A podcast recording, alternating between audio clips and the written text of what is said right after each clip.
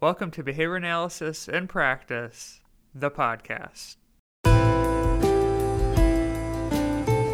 Behavior Analysis in Practice is a podcast committed to narrowing the research practice gap and demystifying the research process. Each episode will take a deep dive into the latest work published in the journal Behavior Analysis in Practice by interviewing each paper's author about the topic. We'll explore the nuances of the paper and ask the questions you wish you could ask after reading it.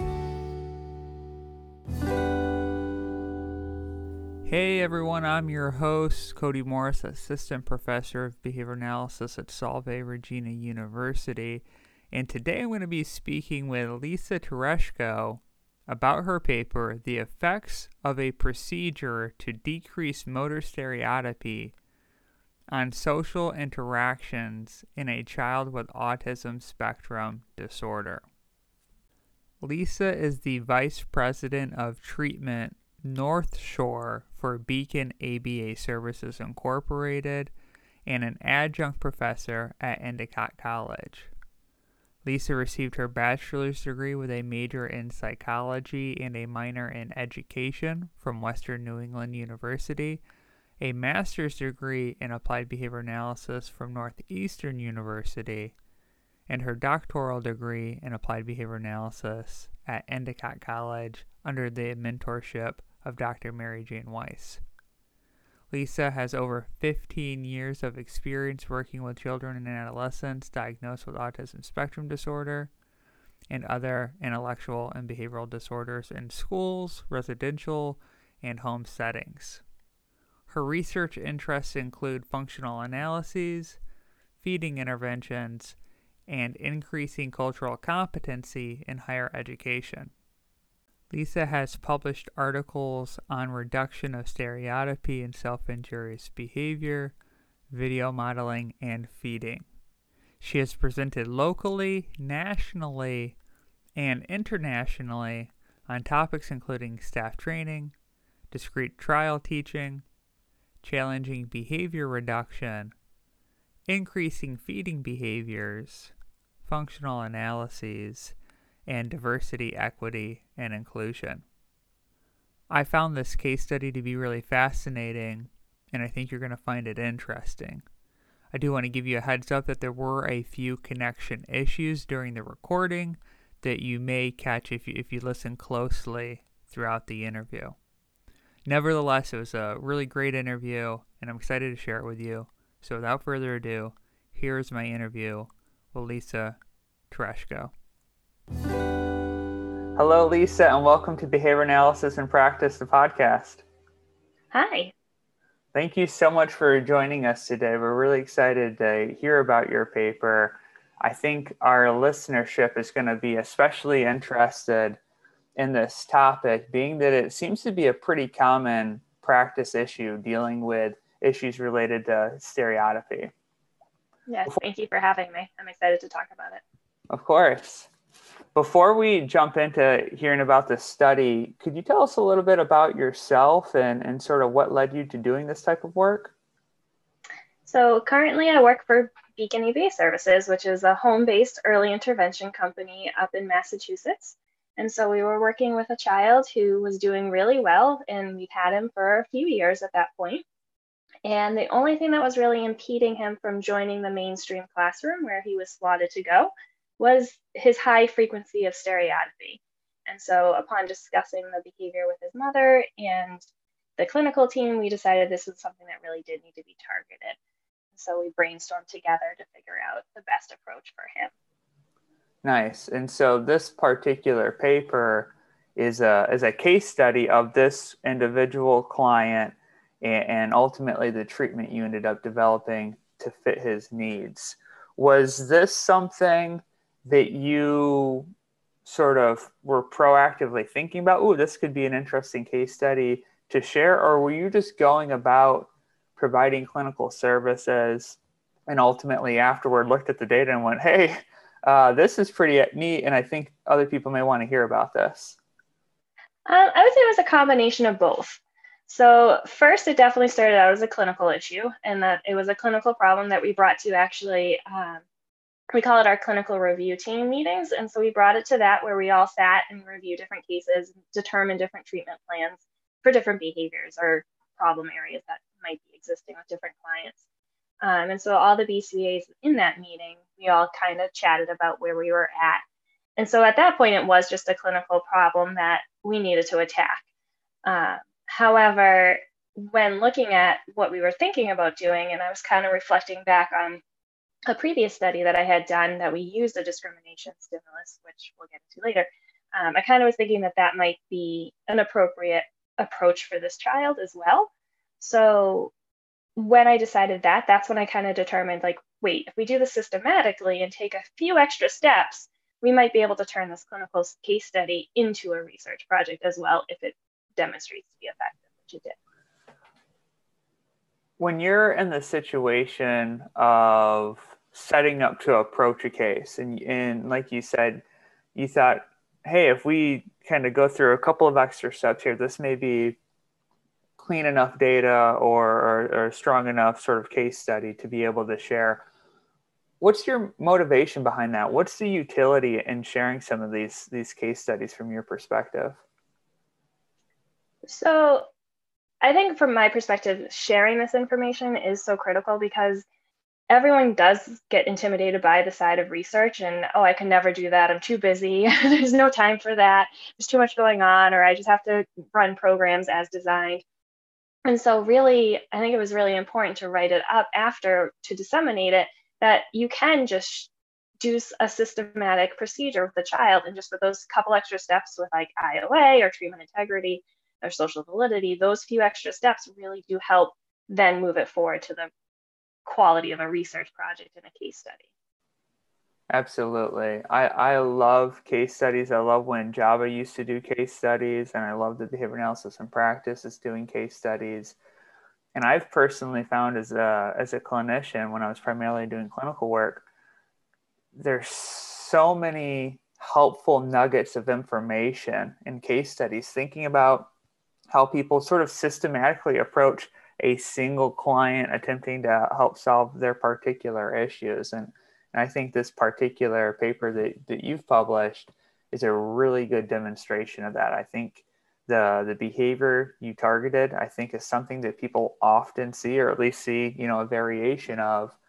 And the way you systematically went about addressing it, I think, is is really helpful for clinicians. And so, thank you for your work on that.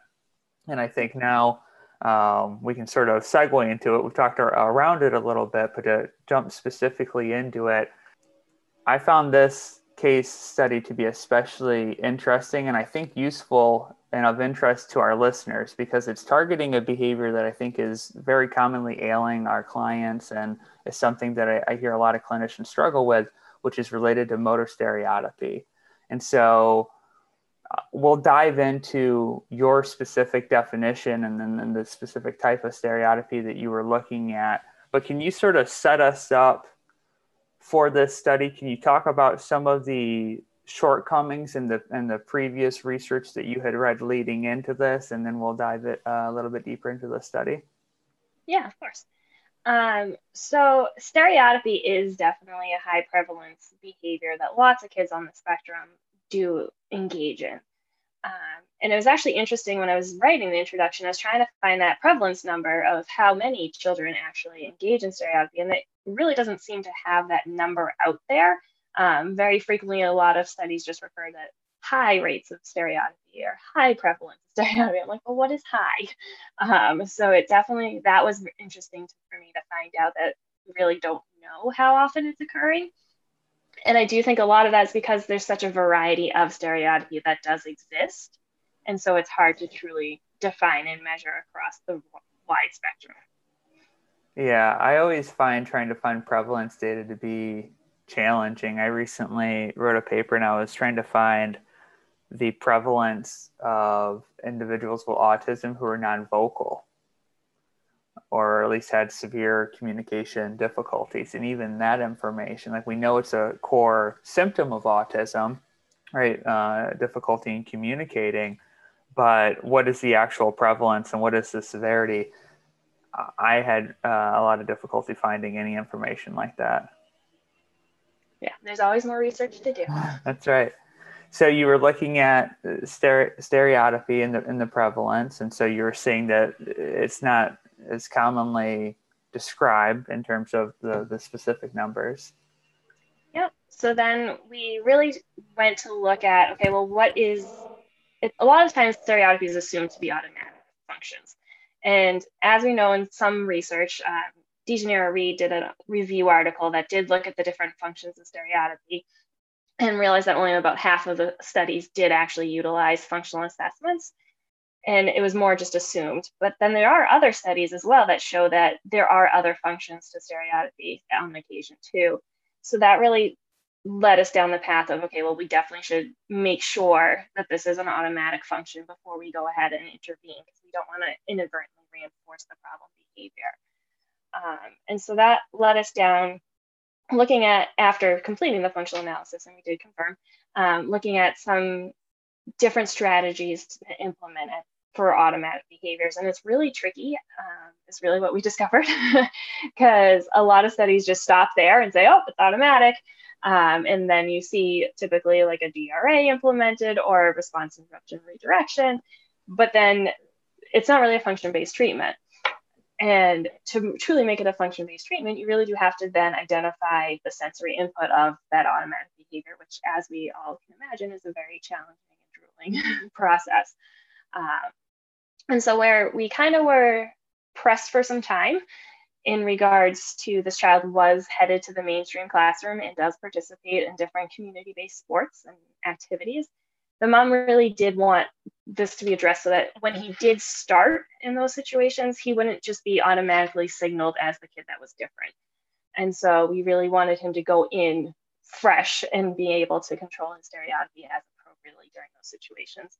So we looked at some interventions such as um, antecedent and reinforcement based strategies for the most part is where we were going um, and discovered it's hard because stereotypy who's to say when you can do it and when you can't do it? We all engage in stereotypy we all have the little things that we do. We've just all discovered socially appropriate ways uh, to engage in those behaviors such as hair twirling or leg shaking fidgeting with a pen we all have those behaviors we just know when it's appropriate to engage in them when it's not and so that's really what we were looking for for this kiddo. We didn't want to stop the behavior from occurring. It's a part of who he is. It's what he liked to do. If you asked him, he told you he likes it.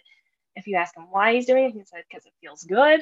So we don't want to take that away from him either. And so that's when we really started looking at the discriminative stimulus and like the stimulus control procedures of how can we teach them when it's appropriate and when it's not appropriate to engage in this behavior.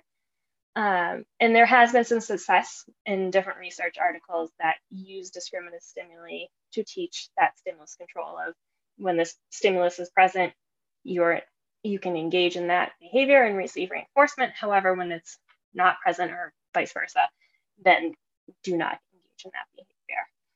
Um, so that was really the approach that we were looking at there.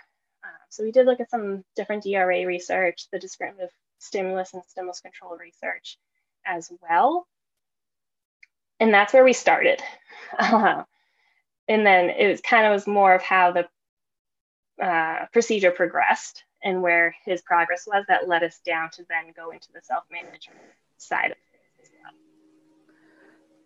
For the approach to this particular case, were you looking at all this research and, and thinking about things like confirming the automatic function through FBA even prior to considering to write this up as a case study or were these things that you were doing as sort of extra steps to set this case up to potentially be a, a publishable case study i would say prior to even thinking about it as a case study um, as we all know, best practice, you want to confirm the function before you go ahead and intervene.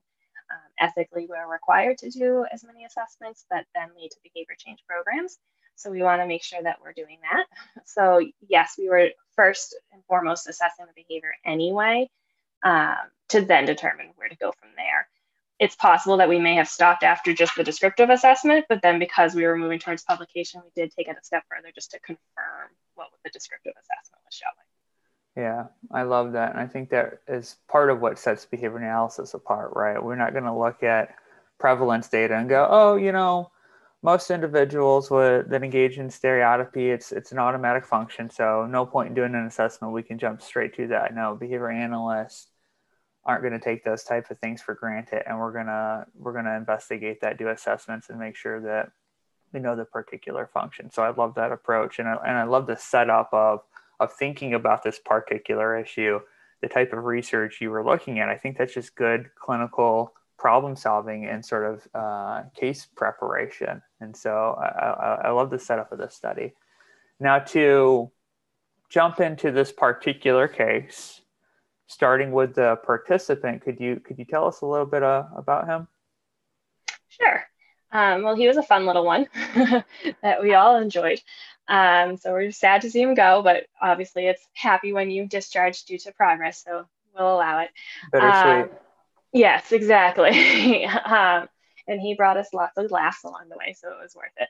Um, but anyway, he was a five year old um, white uh, individual who was diagnosed with autism. And his family was a middle class English speaking family. They lived in a suburb up here in the Boston area where we work. And he was very verbal, to say the least. he definitely could engage in various manding and tacting and even the disguised demands he was a pro at. Um, and he also had great intraverbal behavior. He was able to communicate and converse about various topics, mostly the preferred topics as children at five years old prefer to do. However, he could engage in conversation on the non preferred topics if you had his attention. Um, and really, like I mentioned previously, his programming in the ABA home program had he had pretty much mastered where he needed to be for his age. And when we've gone to his IEP meeting at school, they were saying he was pretty much at grade level and minimal assistance was needed except for to redirect his attention. Um, and then upon further probing with them, they did say, well, his attention is usually because he's engaging in stereotypy. so we really realized it is impeding his education at school and it did impede at home. That was really the only behavior that we saw across a year that we had him. Um, so we decided it was really about that time that we needed to start working on this to prepare him for that mainstream classroom and all these sporting activities that he was going to be headed towards. Could you tell us a little bit about the specific stereotypy and, and how it was disrupting his uh, other more adaptive behaviors? Yes. So he his motor stereotypy, to put it vaguely, it was handshaking. Um, so he even termed it shaky. So if you wanted to know why he was doing it, you used his word shaky, and he could tell you all about it. Um, however, it's really the hand flapping at the wrist back and forth was the primary topography of his hand shaking. And so when he engaged in the behavior, a lot of the times he would also be looking at his hands and his body would tense up during it. And so, really gaining his attention during that was difficult to do. So, it did impede us being able to run various academic trials or even play games every once in a while. We would be out in the driveway playing basketball with him, and he's throwing the ball and he's shaking his hands, and the ball hits him. And you're like, oh, I'm like, buddy, you gotta pay attention. uh, and so really working on him being able to be aware of his environment was the number one concern. Right. And I imagine that as he's preparing to enter school that you're concerned that he's going to lose out on learning opportunities. And i think in the paper you talked about also maybe the social implications of of some of that behavior in a typical school setting. Right. Yeah, the social implications were always a concern, and I think that was his parents' number one concern was that he was going to be increasing in all these social opportunities just because he was going to be mainstream and just because he was starting some sports. But if he can't attend to those social opportunities, is he going to even benefit from those exposures? Um, and they really wanted to make sure that he could. So that was where we started targeting the stereotypy. Now, in the paper, you you you describe a, a helpful operational definition of, of what how you're defining this specific behavior. And then across the three different phases of the treatment component of this this case study, you sort of approach it or measure it, I suppose, the, the specific target behavior differently. Can you talk a little bit about that? Yes. Um, so it really depended on the phase of the study and what was going on at that moment. This was, again, not a study that I planned from start to finish. It was kind of evolving as it happened. Um, so during the functional analysis that we did, we did a, something a little bit different and we did more of a free operant functional assessment um, based off free operant preference assessments. And so it because he has the awareness of his environment and the ability to follow directions, we just told him, okay, on this side of the room, you can have us and we will talk to you and we'll play with you, or on this side of the room, you can be alone. And so he was able to choose and go back and forth between the session. And we measured where he was during the session and the rate of the stereotypy during that time. And so because the stereotypy doesn't really have a definitive start and finish, because it can go for five minutes at a time, or it can just be a quick 10 seconds at a time. Um, so we really wanted to use that partial interval data collection during that assessment. And then we also continued to use that partial interval collection during that first phase when we taught him the discrimination of when to engage and when not to engage because it is that ongoing five minutes. And then and then what of the the later two phases? What were the what were what was the thought process behind the way you were measuring the behavior? So for phase two, we did it a little bit differently because we in phase two we were working on increasing the duration that he could tolerate the procedure. So phase one, it was just a five minute session and that was it. However, in phase two, the sessions varied in duration. So because the sessions varied in duration, we wanted to measure it a little bit differently. And that's why we went into the rate of the behavior instead, just so that it was a consistent measure across each of those sessions. Um, and phase three was actually totally different because um, that was actually a post-intervention reanalysis of his social interactions. So stereotypy wasn't necessarily measured on phase three because phase three was reevaluating phase one and two, but just for a different behavior. I'm sure when you were doing this study, it was probably a lot to keep track of the different ways you were measuring the behaviors and what behaviors you're really measuring. But again, thinking back to sort of clinical work, in a perfect world, you have one measure of like maybe one or at least a limited number of behaviors that you follow from start to finish and it's super clean and obvious and not a whole lot to coordinate there. In a non perfect world that we live in, sometimes you have to make adjustments to the measurement depending on the circumstances of this assessment or, or, the context that you're assessing the behavior in or treating the behavior in. And so I like the way, not only the way that you went about problem solving these sort of situational differences and, and how can we adapt our measurement to, to target the same thing but measure it somewhat differently. But in your paper, the way you break it down. I really like the this the the way you write about the different measurements. I thought it was really clean. I've read so many papers, and I'm like, what? what measurement are you using? Where you seem to have switched somewhere in here, and now you're talking about it differently. It can get a little confusing. So so kudos to you and your team for for breaking that down, and and for the listeners, if you if you end up looking at the manuscript right under the response definitions and inter observer agreement section very clearly outlines per phase how how well, Lisa and her team are, are looking at or measuring the, the behavior. Yeah, I think that was an important piece to make sure it was clear because, like you said, so many articles you read, where you're going and what you're doing. Um, and this project was a very applied clinical project that then turned into a manuscript. And so really having to break it down into the phases and what was happening in each phase made the most sense for clarity to everyone. Absolutely. Now, we sort of gave a little bit of a preview of the different phases because we're talking about the measurement. Yeah. But could we could we go back and look at starting with the FBA and the assessments you did? you did what looks like to be three different assessments, setting up the idea or, or identifying what the function is. Could you start there and sort of work your way up? Sure. Um, so first was a multiple stimulus without replacement, or the MSWO preference assessment. Um, to answer your question previously, I would say yes, that was done because we knew we were headed down a research route. uh, because just watching the child engage with different items, I was pretty confident I knew what his high preferred item was. However, just to confirm that assumption, uh, we did do the MSWO as well. Um, so that we took place first, and that was really just to determine the items to use during the training, and then also other items to use when we started doing some generalization probes as well. Uh, so we wanted to make sure it varied across preference as well. And why did you select the MSWO? Is it just the most efficient sort of assessment type for you?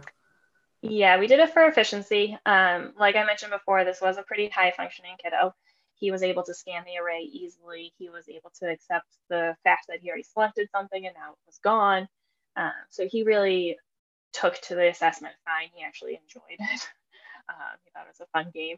And he's like, Can we do that again? I'm like, No, not anymore. I know, I know what you want. I got it. Um, but it really was for the efficiency of it because it was primarily for the research, just to confirm the hypothesis that we already had of what his preferred and more moderately preferred items were. That makes sense. So, yeah, and then moving forward, we did uh, collect some descriptive assessment data. We at Beacon have our own little form that we use, and it really is similar to the ABC form, but really just focusing on the C or the consequence. And so it focuses more systematically on a typical structured ABC form, but just the consequence. So really looking at, okay, was attention delivered? Was it vocal or was it physical? How long did it occur? Those kind of specifics to the consequences. Uh, and so after analyzing the data from that, we did discover an intention or a sensory function that may be there. And like I said before, since we were thinking this could become something more, we did take the next step to confirm the function instead of just leaving it as is. And also because if we were going to do anything with reinforcement based, we don't want to inadvertently reinforce that behavior if there is that intention component. So really wanted to dive a little deeper into confirming which one it was. So we did, like I briefly mentioned, a free operant modified preference assessment for the function. And that's really where we split the room in half and told them, okay, go sit on your bed if you want to hang out with us, or go sit on the sit at the table. He had a little table and chairs in the bedroom. Um, go sit over there if you want to play by yourself. And then we automatically rotated between the two locations. So sometimes the table was alone, sometimes it was us, and randomized that across all the sessions. And then he was free to move back and forth throughout the sessions if he wanted. However, we discovered quickly that every single time he chose to be by himself and did not want to interact with us, um, except for once. And we got really excited that he chose the side with the attention. And then as soon as we started talking to him, he goes, Oh, wrong one. And he jumped over to the other side. um, so that was pretty priceless. Nice. Uh, yeah, so that kind of confirmed. We're like, okay, we got excited, but never mind. Hang out by ourselves. uh, so it was pretty interesting to see. But also, we not only did we record what side he was on, he, we also recorded the frequency of those of the stereotypy. Uh, and for the most part, he's still engaged in that stereotypy. That's awesome. A couple sessions he didn't, but that we also looked at further, and he was playing the sheets on his bed instead. Uh, competing stimuli is welcome to the applied setting. You can't control everything. Um, so nice. Did you have any particular reason why you went with the with the the free operant preference assessment methodology rather than potentially like a, a functional analysis? So we we're in the home setting. In the home setting, there's a lot of uncontrollable variables, like I mentioned, the bed sheet, and that's what he decided to play with.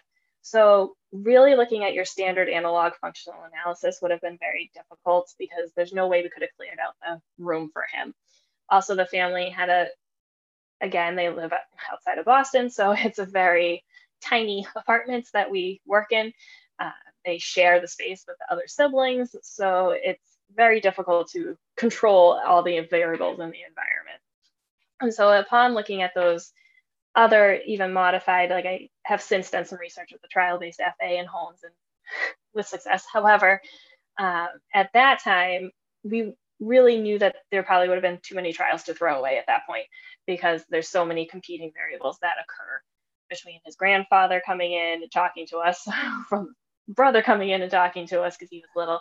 Uh, it just happens. Home environments you really can't control everything. That uh, makes a lot of sense. And yeah so that's where we went with the free operant. Yeah and i, I like the the assessment procedures for the free operant I, i've heard them described or read them described as concurrent operants assessment as well so for the listeners out there I think there are sort of, from what I can tell, two different camps of people in the way that they talk about them. Very, very similar assessment, one being the, the free operant preference assessment, and then another group talking about it as a concurrent operants assessment. Very, very similar procedures, ultimately getting you very similar information. So, um, yeah, interesting adaptation, easy way to adapt a functional assessment within a very busy and I'm sure complicated home situation. So once you had confirmed through the assessment that it is in fact automatic reinforcement maintained, you went into your procedures or your treatment procedures, starting with phase one. Can you tell us a little bit about that? Yep, absolutely. So we did an ABAB reversal design during phase one. So we started with baseline. And during baseline sessions, which were five minutes, just like treatment, they consisted of him engaging with a leisure activity of his choosing. And we told his family, like, just do what you normally do. Um, feel free to talk to him, don't talk to him, whatever. Um, so we did it across a bunch of different activities. During baseline, we did some activities with us, some just he was on a break in the other room. Um, he was having a snack at one point. So there was a bunch of different activities going on. As people talked to him, people didn't talk to him and it was really just your whatever happened every day. Then for treatment, that's when we did again five minute sessions, and that's when we started that discrimination training. So we introduced an external stimuli, which for him was it was a bracelet, um, but it was like one of those rubber Live Strong bracelets. Uh, but it was a Bruins bracelet. He was a big Bruins fan, so he got very excited to wear this cool new bracelet. So that was a positive thing. And so we presented on a piece of paper to him that we just quickly sketched out, hands down, no shaking equals access to his iPad. And so we just told him, okay, when your bracelet's on, no shaking equals iPad. And so once we showed him the rule, we started the timer, put the bracelet on him. And any as soon as he demonstrated the calm hands, which he pretty much did immediately because he really wanted that iPad. So he quickly put his hands right on the table and said, See, I'm not shaking. Um, and so we waited for him to keep those calm hands for 15 seconds and then presented him, Nice job, here's your iPad. And as long as he maintained calm hands while engaged with the iPad, then he maintained access to it. However, if he did stop the engagement of calm hands, we removed the iPad until again he had that 15 seconds of calm hands and then he was able to get access to it again for the the external stimulus, right? You you talked about wanting to set up stimulus control. Why a why a bracelet? Why not a, another type of external stimulus? So really, we wanted it to be something that he could wear, but wasn't stigmatizing. Uh, because again, our ultimate goal was that he could go out into the community. So a colored card on the table wasn't going to be effective we're not going to have a table all the time. Right. So we wanted it to be something that he could wear and see so that he could then know this is in effect. That makes sense. It seems like of all the type of external stimuli you can add something that he's got, especially on his wrist. Was he wearing the the bracelet on the hand that he used for for hand flapping? Yes, because he used both hands typically. So okay. So it's also, I mean, probably pretty not only is it sort of typically salient, but it seems like it could be especially salient given the the particular behavior. Yeah. In the treatment phase, you said if he went at the beginning of the of the intervention, if he went, was it 15 seconds, he would get access to the iPad. And am I understanding this correctly? He would actually hold on to access to the iPad the entire time as long as no hand flapping or, or motor stereotypy was occurring. Correct. Yep. And then if he did engage in the motor stereotypy, the iPad was removed. Correct. And then how long was it removed for? Um, until he showed 15 seconds of the calm hands again. So it wasn't dependent on the fact that it was removed. It was more dependent on how he earns it back. So yeah. upon that behavior of calm hands being re-emitted, that's when the iPad went back to reinforce the calm hands versus that. That makes sense. When I was reading the paper, I started kind of debating with myself or kind of thinking about, and I'm, I'm curious as to if you guys have this conversation. I can tell via your smile and your head shake, I suspect yes, that is is it technically contingent reinforcement that we're seeing, or is there a component of timeout involved with this? we absolutely had that conversation. And I think it goes back to, I mean, we did highlight the calm hands for him. And that's why we're like, okay, well, we told him, keep your hands on the table and then you get your iPad. So we're going to stick to the theory that we are reinforcing his calm hands. Uh, however, we had that whole debate of, not to go down a rabbit hole, but of it like a typical DRO. Well, is that reinforcing or is it actually punishing? like right. which way is the DRO really going?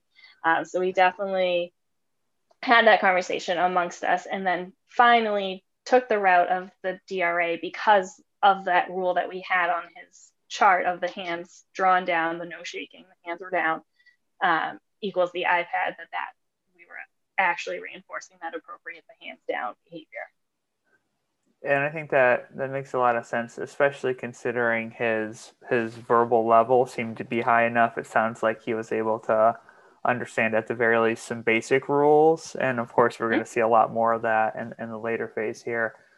But given that you can kind of explain the rule, if you do this, you get this. It seems like I think it's obviously debatable as to what was truly controlling the behavior, but I think there's a lot of evidence suggesting that it was in fact a reinforcement contingency. I agree. And then you did generalization uh, at the mm-hmm. end of phase one. Can you talk about that? Yeah, we actually did it throughout the phase. So we didn't wait till he quote unquote mastered the phase. We kind of integrated it throughout because we knew ultimately our goal was not just to be sitting at his little table in his bedroom and making it so that he could stop stereotypy for five minutes with the iPad. The ultimate goal was to go further. So we really wanted to make sure the generalization was really occurring throughout the study. And so we started small and just did this uh, generalization within the room. So we weren't sitting at the table, we we're sitting on the floor, the bed, and that's pretty much the only space in the room. Um, so then we started slowly shifting to out in the other rooms of the house, and then also the people that were present. So his other family, his mother and father, then sat with him during the sessions as well. So really, really tried to focus gradually building to the parents in the other. Was there any particular reason that you wanted to include generalization probes throughout rather than train it and then push generalization afterward?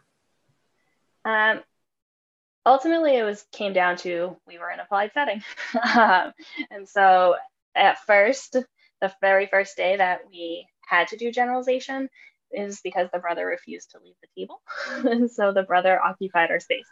So we decided, okay, let's try it on the floor. we'll start generalization now. Um, so that actually is how it started. It was an applied situation, and that's just natural to the home. And I think it's important to keep that in mind, whether it's clinically or as research, that it's okay to do things a little bit differently and that things can work out even if you're not sticking 100% to this is the plan, this is what I have to do. Things aren't black and white, especially in a home environment where things are out of your. Absolutely. So, really going with what was happening was where we started with generalization. We're like, well, this could work. And we kept writing it.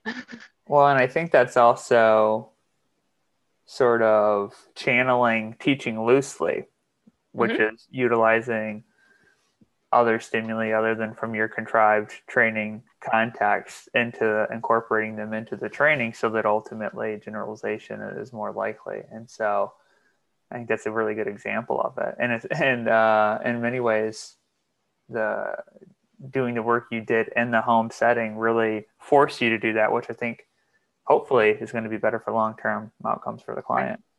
Right. After you concluded phase one, and we'll jump, we'll circle back to phase one and talk about specific effect that you saw um, after this. But can we talk about phase two and the procedures you used there? Absolutely. Um, so phase two was actually kind of an exciting part because I feel like after phase one, that's where a lot of studies stop. And that's great that we got control of his stereotypy and he demonstrated that he can control when to engage and when not to engage. However, five minutes in his day isn't going to make a applied difference in his life. So, upon talking with his family a little bit more and brainstorming as a clinical team, we really decided to go the route of self management. Um, we wanted to, to also have the control for him to apply the intervention on his own and give him a little bit of more ownership to his own behavior. So, we did start with a self management program and again, he's five, so it did involve a token system. And for each interval of the token system, he had three tokens one for setting his timer, one for stopping the timer, and then one for if he did not engage in stereotypy. And then after all the intervals were filled on his token board, he got five minutes of his iPad absent of the bracelet. Um, and so there was five intervals on his token board and the duration of each interval was systematically increased throughout the study. We started with just one minute intervals per each interval because he had demonstrated the five minutes he could handle already at phase one because those were five minute sessions. And so we figured one minute per interval would equal five minute duration and would move, take it from there. What was interesting is that we actually found out that he really liked his tokens and had a hard time choosing between which token to put on the token board um, and took a while to choose. and I remember with one of my co-authors, we'd be sitting there and we're like, should we speed them up or should we let this happen? Like, should we change the tokens to something plain? But then we realized, well, this is okay because really he's in control of what token he wants. And he's also not engaging in stereotypy for even longer under his own control. If he wanted to go faster, he could and end the session, but he's enjoying this time. So we decided this is great and it's actually extending it past the five minutes. So a win for both of us. That's awesome. Yeah. You specified at the beginning of describing phase two that you utilize not only the ipad as a reinforcer but also access to non-bracelet time which is really access to the the motor stereotypy was that also used as motor stereotypy access to motor stereotypy used in phase one as a reinforcer as well? Not directly. Um, I mean, at the end of the session, yes, the bracelet was removed. So I can't say confirming that yes, he immediately engaged in the behavior upon the removal. So he was reinforced for keeping it on and keeping calm hands. Because uh, we don't have the data on that. Unfortunately, the session ended and we stopped data collection. However, anecdotally, I would say most likely, yes, it functioned as a reinforcer for the end of the session as well during phase one. Gotcha. And for phase two, you sort of just officially incorporated it, which exactly. makes sense. Could you tell us a little bit about why you thought that utilizing his own motor stereotypy or giving him access to his own motor stereotypy would be uh, an appropriate reinforcer? Sure. So there is research out there um, that does look at just exactly that, using the re- using the stereotypy as the reinforcer and that access to it. Um, however, for him, it was more anecdotal that we just observed that upon removing of the bracelet, he got happy and he was like, "Yay, to, I can do shaky shaky now."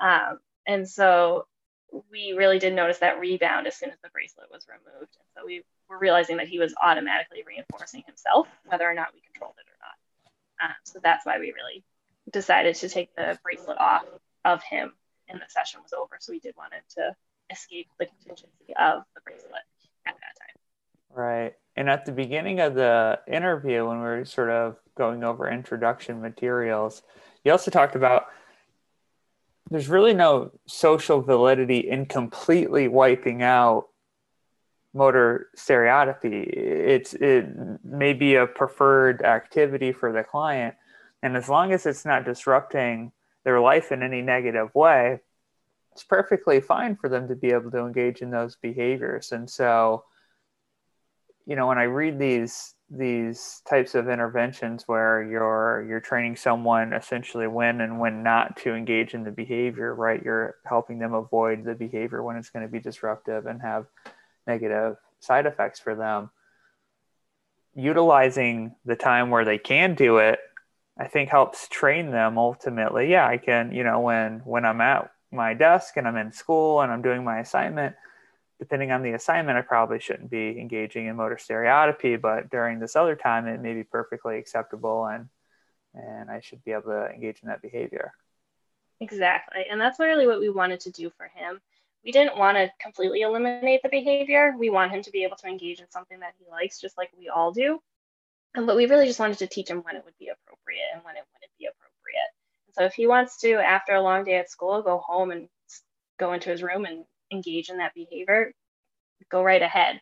However, when you're out playing in the driveway with kids in the neighborhood, we really want you to try to control it as much as possible. And that makes sense. And I think I think that's an important takeaway for for the practitioners who are listening, often struggling with automatically maintained behavior. There's a lot of research, including this study now, that show actually creating a schedule of you know uh, time where you should really shouldn't be engaging in that automatically maintained behavior but allowing it in other circumstances. Clearly that's not possible for all automatically maintained behavior. We don't want to allow someone to engage in head hitting during certain times or something like that probably. But for things like motor stereotypy and, and things that are acceptable behaviors they're not harmful behaviors if done in the right circumstances. So I thought this case was especially cool because it demonstrated that. I was just going to say that goes along with why we did choose the self management strategy because we wanted to give him even more ownership of that behavior. And it was interesting to see that once we started increasing the interval duration to two minutes or three minutes, uh, once we got past four minutes, I decided to break the rules and say, okay, what do you want to set it for? Um, and gave him the option of setting the interval timer himself of whatever duration he wanted. And I actually found it interesting that he chose harder levels of difficulty. He didn't say, okay, let's just do it for one minute. He was like, let's go for 10. I'm like, for one interval? All right. Um, and so he really enjoyed stepping up to the challenge. He enjoyed challenging himself and trying to get those uh, tokens that way. And he was successful. So it was really interesting to see that him taking that ownership of his treatment and his reinforcement. That is awesome. What was the longest interval you used during phase two? So, phase two also included what we're calling the token fading system.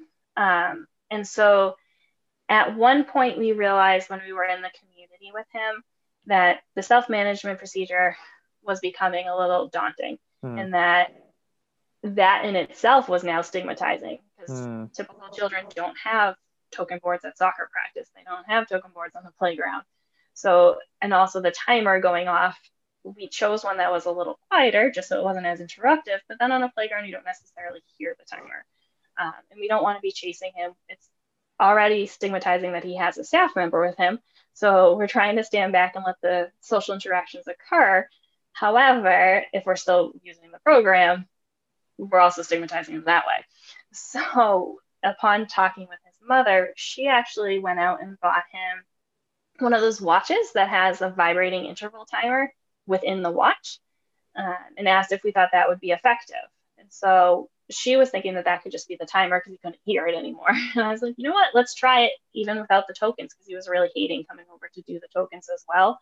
We don't want to inadvertently punish it either. We want to let him engage in these behaviors. So the appropriate ones. so we did go ahead and we said, all right, you know what? You're going to have your new watch. It's taking place as the bracelet. Every rule that the bracelet had, the watch now has. And it's going to remind you it's, you're going to feel a little buzz and it's going to remind you that you need to keep your calm hands. Um, and we went ahead and set the timer for 20 minutes because that's the highest interval that he chose on his own during the interval. Um, and we went out into the community with the watch and he did really well with it. Um, it did generalize very easily. It is an area that needs more systematic study, I would say, because it was, we kind of just went for it because his mom asked if we could. And in the applied setting, you don't really want to say no to your stakeholders if it's something that's reasonable. And this was a reasonable thing to try. So we went ahead and tried it, and he did really well with it. And the stereo maintained low rates, and then he also increases duration even further. So upon that phase section of phase two, uh, he actually went a full two hours during wearing the watch. What more can you ask for? I mean, that's exactly. It's pretty socially significant stuff right there. That's that's great. Mom was thrilled that she could take him into the community. He could go to soccer practice. He could play on the playground after soccer practice, and then upon getting back in the car, that's when he typically would ask for it to come off. And so the and so he's wearing the watch, or at least at one point uh, throughout the process, he gets the watch on. So when it vibrates, it's telling him from like this time to later, I'm not to engage in motor stereotypy. Is that how, how did that work? We saw it more as just a reminder that the watch was on. Oh, okay. Uh, because it was a long duration that it was on for. Uh, originally, we thought like, oh, it's kind of like his original timer. He's putting tokens on we don't know his covert behavior at, when the mm. watch vibrated, whether he thought, oh, I did a good job, no shaking, or I should continue to no shake. That we don't know because he didn't vocalize anything overtly. However, it, it to us in observing, it seems more just as that reminder, the procedures in place. Gotcha. And it sounds like sort of the end of phase two as it becomes more and more naturalistic and, and you're going for longer and longer intervals, seems like it sort of naturally faded into the phase three. Could you tell us a little bit about that? Yeah, so phase three was definitely a post treatment idea uh, because in watching him engage in social interactions during the treatment from phase one, phase two, and then even with the watch, we really saw that social interaction increase. And anecdotally, we would talk about how, like, oh, it's so great. He's socializing so much more. This is fantastic. He's responsive and he's initiating. And then we realized, like, well, I wonder if it's actually true or we're just biased because we completed this awesome study. Um, so that's when we decided let's go back and review those videotapes because luckily we did have the sessions on video. So we were able to go ahead and do that. So for phase three, what we ended up doing was we took the five minute sessions of phase one, and then we did a, just a 10 minute um, sample at the beginning of phase two because the sessions became two hours. and so we didn't want to have to watch the entire thing. We just wanted to know is this theory correct? Like, did this actually increase the social interaction? So we figured the 10 minute probe at the start of each session was enough to get an idea of whether social interactions increased or not. Um, and so that's how we ran that and we scored his social initiation. So whether he initiated a comment to us or to another person in the room, because sometimes there was multiple people or other children. And then also we scored um, the percentage of responses he had. So anytime that we asked him a question or we made a comment that usually would follow with a response, did he then emit those responses to us? And we did percent of opportunity for those. Putting all of the findings together, phases one through three. Could you sort of summarize what, what you saw across each phase and sort of what your takeaways from those data were? So, what we found in phase one is that he was actually very quickly to discriminate and follow that rule.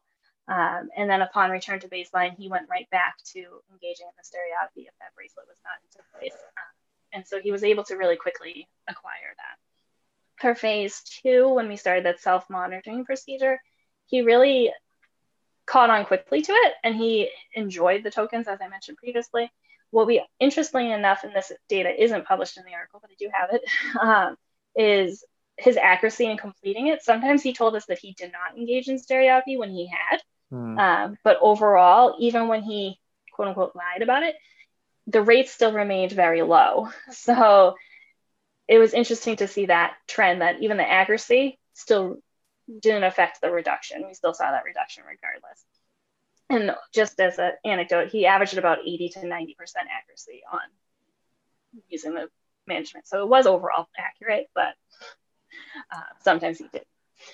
Uh, so that was phase three. And what we saw, or sorry, phase two.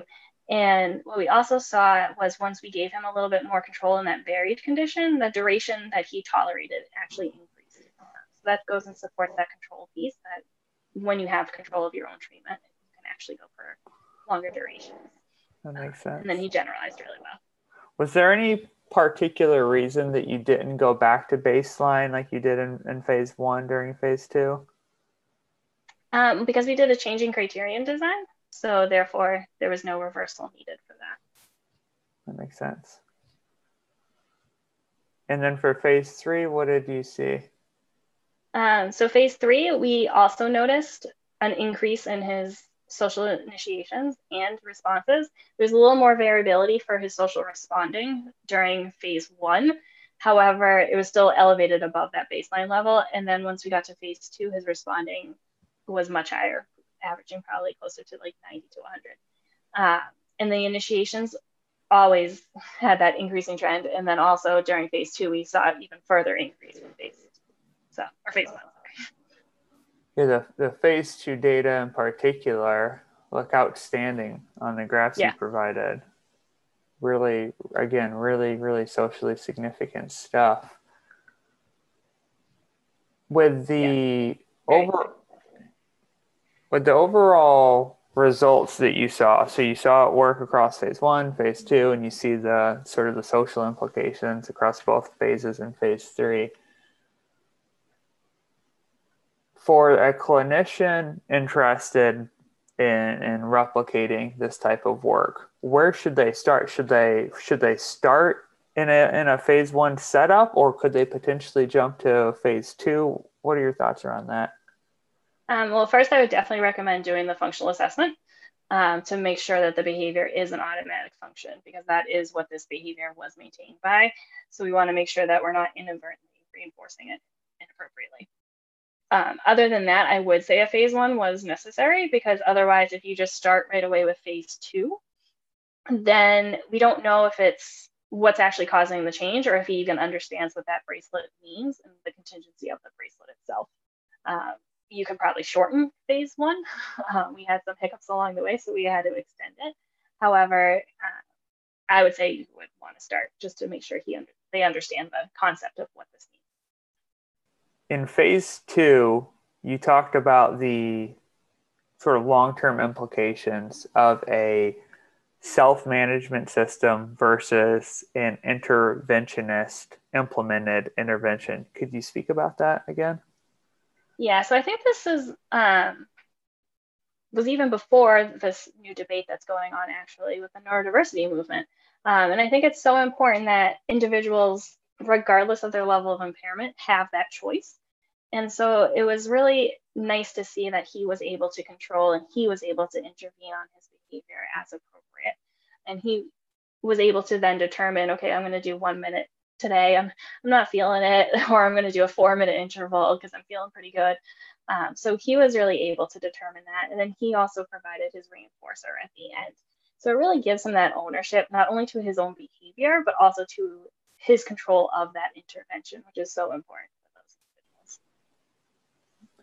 Yeah, I think that self management systems, if the goal of behavior analysis is to create as, as much independence and autonomy as possible with our clients, what is really going to be better than that other than something that the client is um, administering themselves and able to implement mostly independently with a little support? Like I was thinking back to your story about the client on the soccer field. If it's interventionist implemented, how does that really work as a as a therapist running out onto the soccer field and interrupting him and talking with him?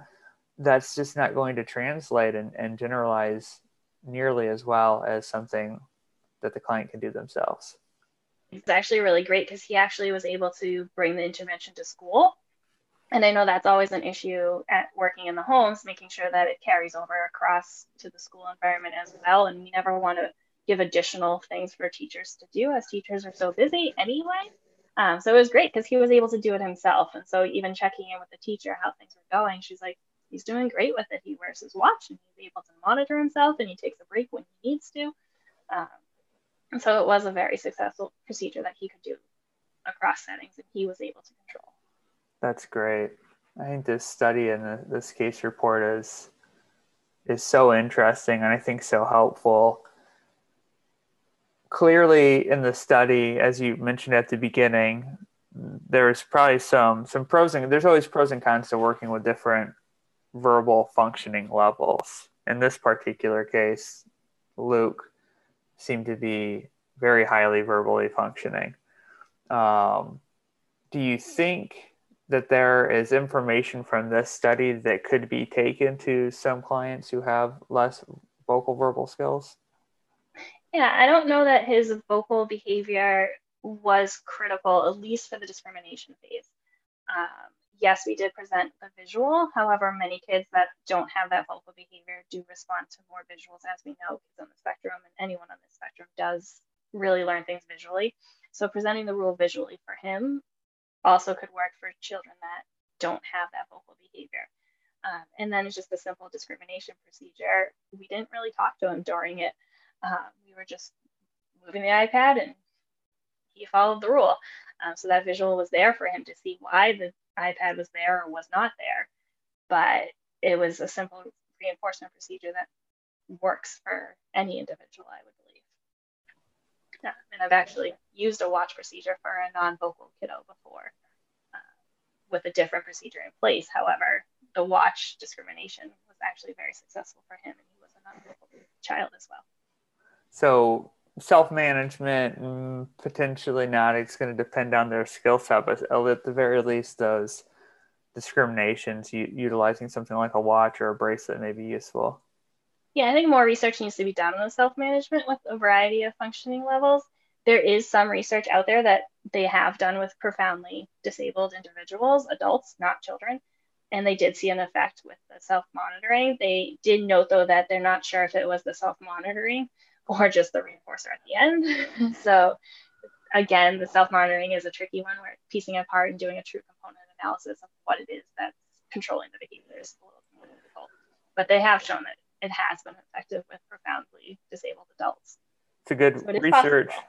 Yeah, it's a good yeah, research question. Research. Yeah, so Absolutely. if you're looking for a dissertation or a thesis, here you go. there you go. Uh, speaking of that, given given that this was a case study, right? There, there's a lot of limitations to really what you can end up generalizing from this information. What next research studies do you think should be prioritized looking at some of these these components? I just think it's really important to look at the reduction of stereotypy in general because it's a reduction, not a removal. And I think that's important to remember. These procedures can take a long time. So, looking at duration of interventions, this did take about a year to implement from start to finish, um, which is pretty common in stereotypy studies. They definitely go on for longer durations with that automatic function. However, looking to see what the general duration is of how long these take to really determine can we pick apart those components that are the most crucial to then maybe make this treatment be more effective quicker and more efficient. Um, but I also found the study to be really significant in that we were working to reduce one behavior and we saw an increase in another naturally. So I thought that was a really fascinating part that we saw the natural occurrence of an increase in socialization. Yes, he already had that behavior in his repertoire, so it just naturally started to occur once this other behavior was reduced. Uh, but I think that was a really key component to the study that looking at, well, what other behaviors emerge naturally that are appropriate that might then lead to greater reinforcement for these kiddos just by the removal of these interfering. I love that. And I and on your graph, as I was reading the study before I even looked at the graph, when I was reading about the increase in socially appropriate behavior, I was worried that the, we may see just an increase and then it's going to be difficult to tell if the intervention was really what was affecting it but because of the way you set up phases one and two you actually have a little bit of an ABAB design there so you can see the the difference in the level between baseline and the intervention and the intervention clearly demonstrates that it is not only decreasing the motor stereotypy, but it's also increasing those appropriate social behaviors, which is really exciting to see. Right. And I think it's really important to point out just that social validity part of that, that we did see an appropriate behavior increase and that he was able to participate more in conversations with anyone in their environment, whether it be a peer or an adult.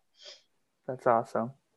Circling back to your first consideration for future research. You said, you know, time efficiency is something to consider. If I remember correctly, you did sessions, I think, two times per week. Was that because that was the access you had to the client, or was that a, a specific clinical decision? Um, that was access to the client and partially clinical too, because we, he was he originally did have five days a week sessions. However, because his clinical need for sessions five days a week was reduced, mm. um, so that resulted in him having sessions only two days a week, uh, which then gave us the availability of only two days a week. So a little bit of both. I see. Do you think that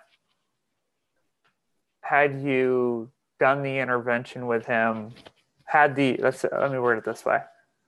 Do you think that if you had access to him five days a week, that this intervention could have been implemented five days a week? And do you think we would have seen potentially an uh, expediation of the results? I do. Um, I mean, he demonstrated quick responding as it was with just the two days a week. So I do think that if we had access to him more frequently, like if we were in a center, I could see this definitely being targeted twice a day, five days a week, and he would be moving a lot quicker than he had. Um, that just takes you back to that case study of a home setting and what you can do in a home setting, uh, but still see effects, which is pretty great. That makes sense. I think one of the things I always struggle with when teaching my students or when I'm doing any clinical work now is striking that balance of you want to get things done as quickly as possible, obviously, but there is there is sort of trial burnout uh, on the on the participant side. There's only so many sessions in a row of a particular lesson that someone is going to withstand in, in many situations, and so. I guess you know we're, we're left wanting more information, but I'm also uh, I think it's within the realm of possibility that potentially only two days a week could have worked to your benefit. I guess again, depending on on it sounded like he liked the intervention, so perhaps not. I'm sure he would have leaned into it, you know, five days a week. But perhaps with other people who struggle a little bit more, maybe less days per week could actually be beneficial in, in some situations. Yeah, I think that's a good point because I mean, yes, he did like the intervention. I don't know if it was the intervention or just the access to his iPad because it was isolated just for when we showed up. Um, so his parents were trying to cut back the iPad time. So when we started using it for longer durations, he got really excited.